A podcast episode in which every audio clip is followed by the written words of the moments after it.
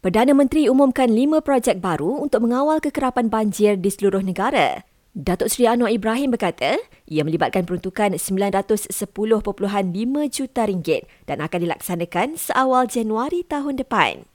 Ada tambahan lagi lima projek baru. Tumpuan kita ini bukan kerana Kelantan, tapi kerana masalah banjir ini lebih berat ditanggung di Kelantan. Maka projek kebatan banjir itu diberi keutamaan yang lebih di Kelantan. Terdahulu, beliau turut umumkan setiap keluarga yang terjejas dengan banjir di Kelantan bakal menerima bantuan RM1,000. Sementara itu, jumlah mangsa banjir di Kelantan turun sedikit kepada kira-kira 19,000 orang. Di Terengganu, lebih 3,000 penduduk kini berlindung di PPS. Pahang sekitar 200 orang, manakala Johor lebih 60 orang.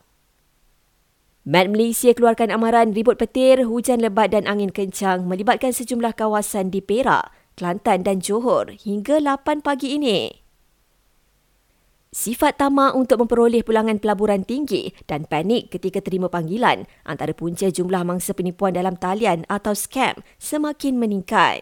Pesuruhjaya Polis Sabah berkata, lebih seribu mangsa scam direkodkan di negeri itu sejak Januari lalu, pabitkan kerugian hingga puluhan juta ringgit.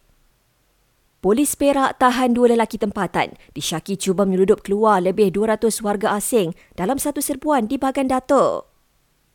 Dan pepengaruh media sosial dan usahawan Khairul Aming sudah kenal pasti individu yang meniru produk sambal keluarannya. Pihaknya telah kemukakan surat tuntutan bagi pelanggaran hak harta intelek terhadap individu terbabit dan jika ia gagal dipenuhi, kes itu akan dibawa ke peringkat seterusnya.